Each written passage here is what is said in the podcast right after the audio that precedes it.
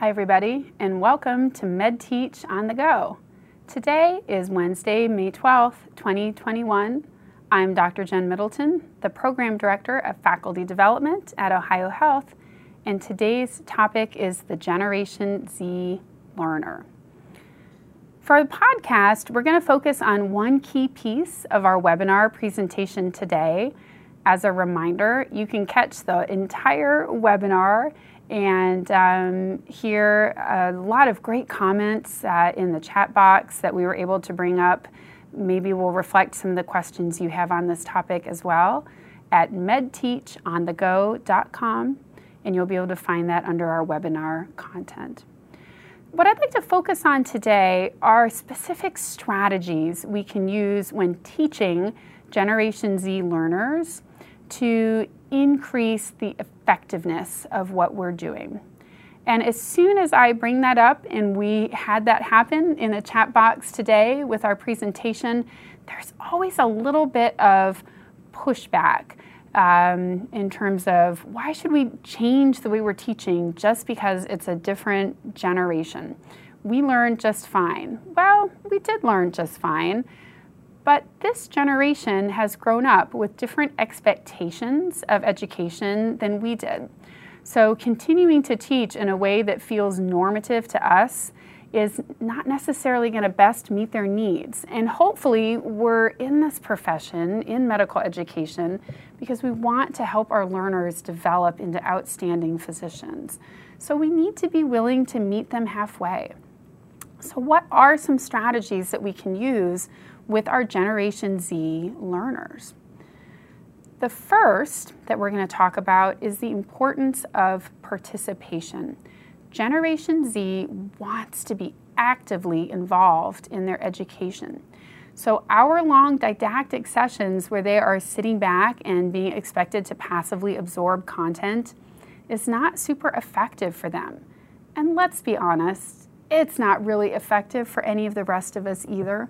If we look back at the key tenets of adult learning theory or andragogy, um, specifically the work of Malcolm Knowles, we can see that adult learners learn best when they're able to be actively engaged in their education and participating, practicing, thinking, reflecting out loud, and in collaboration with others.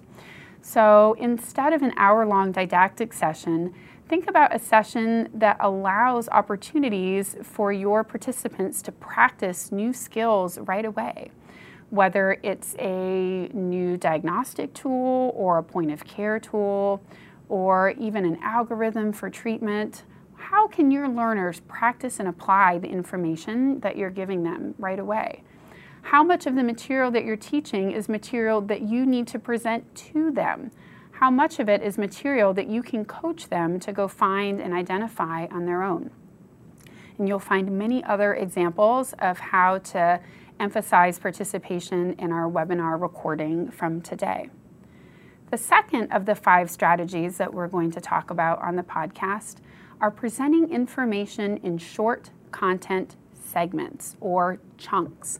This is also sometimes referred to as micro learning. And it turns out this also reflects a key tenet of andragogy. Providing focused information in small bursts increases the likelihood that our adult learners are going to take that information from short term into long term memory. So, these first two strategy points really can work beautifully together when we go back to that example of the hour long didactic session. So, if you present the information you need to teach in five to 10 minute segments and then pause after that, allow for some participation and reinforcing activity in one way or another, then provide another five to 10 minute teaching segment, then provide another brief bit of participation. That can be one um, relatively foolproof strategy to get your audience engaged and more effectively learning during a learning session. The third strategy is to emphasize the use of point of care tools. So, Generation Z, they are digital technology natives. They are experts at finding anything about anything on the internet. So, emphasize the point of care tools that you would like to see them using um, in their clinical practice. Where are the places you want them to go to find answers? Evidence base is constantly changing in medicine. There's way too much information out there for us to memorize to provide good care to our patients. The key points that they do need to memorize, absolutely emphasize those. But for the rest, what are the point of care tools that we want them to be using to find answers to provide best patient care? You can integrate those point of care tools into all of your education whether it's those didactic sessions, bedside rounds, inpatient table rounds or teaching, outpatient precepting encounters. There are tons of great point of care tools. The fourth strategy is really to emphasize the use of graphics over words. Generation Z is a very visual and image focused generation. Um, this is a first generation that communicates with each other using pictures far more than words. Apps such as Snapchat and Instagram, um, even videos like TikTok. So, using presenting information with, with really vivid, meaningful graphics and images is going to really help reinforce concepts much better than slides that are overfilled with words and again. When you look back to what we know about how adults learn, visual support is so important to providing meaning and interest to our information overloaded brains. So, for learners of all generations, having great visual support in your teaching is important. Last but not least, and I know some of you are going to bristle instantly when I say this, so I just ask for an open ended, curious mind here. Consider the use of social media. There are lots of innovative ways that you can engage your learners with Twitter, Instagram, Microsoft Teams, and many other apps and platforms where they can share information that they are learning, collaborate with each other, and back to our first point, participate actively in their learning and participate in the learning of others. This is a generation that loves to give back, to pay it forward, to help others. And sharing collaboratively over social media is a really wonderful way to engage with them.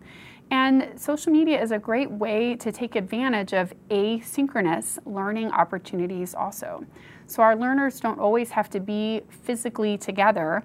And isn't it good to have options like that in the middle of a global pandemic right now, where our learners can still be active and learn?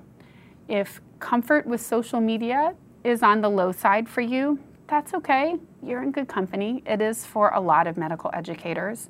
But I guarantee within your department or residency program, somebody is using social media and has a lot of comfort with it in the medical field.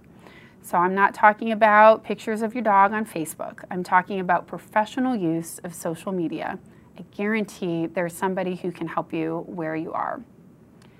So again, those five strategies to consider for engaging successfully with Generation Z are to emphasize participation, provide information in short content segments, emphasize point of care tools, prioritize graphics over words, and use social media to enhance engagement.